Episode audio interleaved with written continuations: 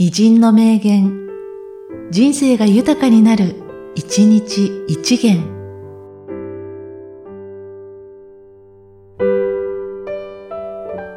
はちがつじゅういちにち、古関裕而。テーマや詩を前にして、その情景を思い浮かべる。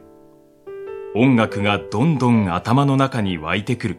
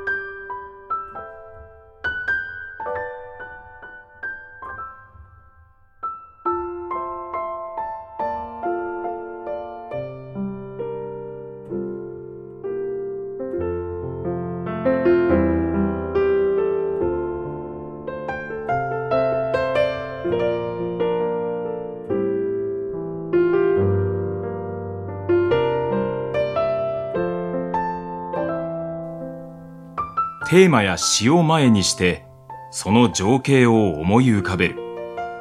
音楽がどんどん頭の中に湧いてくる。